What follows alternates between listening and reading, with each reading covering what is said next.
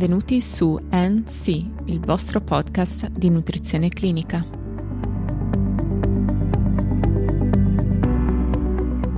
Oggi parleremo della gestione nutrizionale del gonfiore addominale sulla base delle linee guida dell'Organizzazione Mondiale di Gastroenterologia, sui più comuni sintomi gastrointestinali pubblicate nel 2013.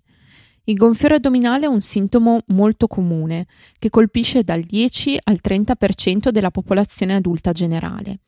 Gonfiore, pienezza addominale postprandiale e distensione sono sintomi piuttosto specifici e difficili da definire. Spesso viene descritto dai pazienti come una sensazione di aumento della pressione all'interno dell'addome e si associa a sintomi come flautulenza, eruttazione e brontolia addominale. Questi sintomi in molti casi peggiorano la qualità di vita dei pazienti, anche per tale motivo è essenziale comprenderne la gestione.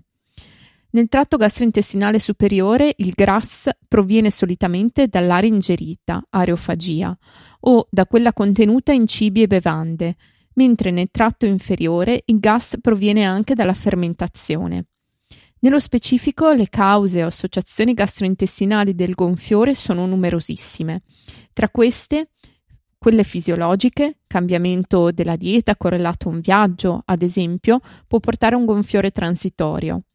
Altre cause possono essere aerofagia, anoressia o bulimia nervosa, gastroparesi, ostruzione del passaggio gastrico, stenosi pilorica oppure dispepsia funzionale, ma anche fattori dietetici come intolleranza al lattosio, al fruttosio, al sorbitolo o altri zuccheri non assorbibili, l'elevato apporto di carboidrati con la dieta, la gluten sensitivity o la celiachia, oltre alla costipazione cronica ed eccessiva proliferazione batterica del tenue, motilità anomale del piccolo intestino o diverticolosi sempre del piccolo intestino, ascite, distensione dovuta alla gravidanza o a tumori e ciclo mestruale. Le indicazioni nutrizionali che vengono fornite dalle linee guida sono dividere l'assunzione dei cibi in tre pasti principali e due spuntini al giorno. Inoltre sarebbe meglio aumentare la frequenza dell'assunzione di cibo e diminuire i volumi dei pasti, mangiando meno ad ogni pasto piuttosto che fare un pasto abbondante, e gli spuntini prima di coricarsi dovrebbero essere evitati. Inoltre, limitare l'assunzione di carboidrati difficili da digerire, come fagioli, legumi in generale, broccoli, cavoli, cavolfiore, cavoletti di Bruxelles. Invece scegliere carboidrati facilmente digeribili, come patate, riso, lattuga, banane, uva e yogurt. Eliminare le bevande contenenti caffeina. Ridurre i cibi e bevande frizzanti come bibite e birra. La fibra dovrebbe essere introdotta gradualmente nella dieta, impiegando diverse settimane per l'introduzione e non solo pochi giorni. Questo permette al corpo di adattarsi. Inoltre consumare prodotti latterocaseari fermentati, contenenti probiotici con comprovati benefici sul gonfiore.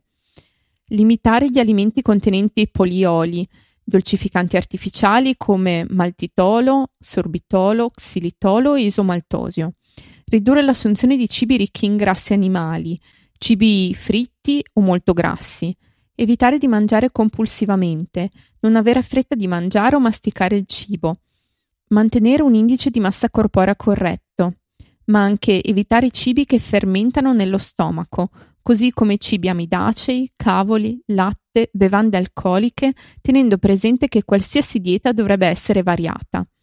Favorire l'assunzione di proteine, una dieta a base di proteine e latticini, abbinata a una diminuzione di zuccheri e grassi, migliora il gonfiore. In merito allo stile di vita viene suggerito di migliorare l'esercizio fisico e la postura. Inoltre viene specificato che i preparati da banco contenenti simeticone o carbone attivo vengono ancora utilizzati per i sintomi come il gonfiore, ma la loro utilità è dubbia.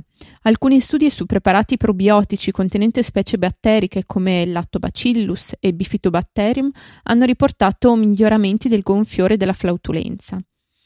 Quando non viene trovata alcuna causa apparente, vengono suggerite due opzioni terapeutiche quella nutrizionale, con prove di esclusione con dieta priva di lattosio o dieta food map, evitamento di prodotti o alimenti che scatenano i sintomi e uso di probiotici. Tuttavia dovrebbe essere attuato solo un cambiamento alla volta. La seconda opzione terapeutica riguarda le terapie di natura psicoterapica. Per oggi è tutto e vi do appuntamento alla prossima puntata. Ricordo che nelle note della puntata è disponibile la fonte citata. Per ulteriori approfondimenti vi invito a seguirci nella pagina Instagram di NC Podcast e per qualsiasi informazione potete contattarmi all'indirizzo email info-ncpodcast.net. In conclusione vogliamo ringraziare Luca Laudani per il suo sostegno attraverso la recensione su Apple Podcast. In un momento così particolare dell'anno ci teniamo a ringraziare i nostri ospiti e tutti coloro che ogni giorno ci sostengono.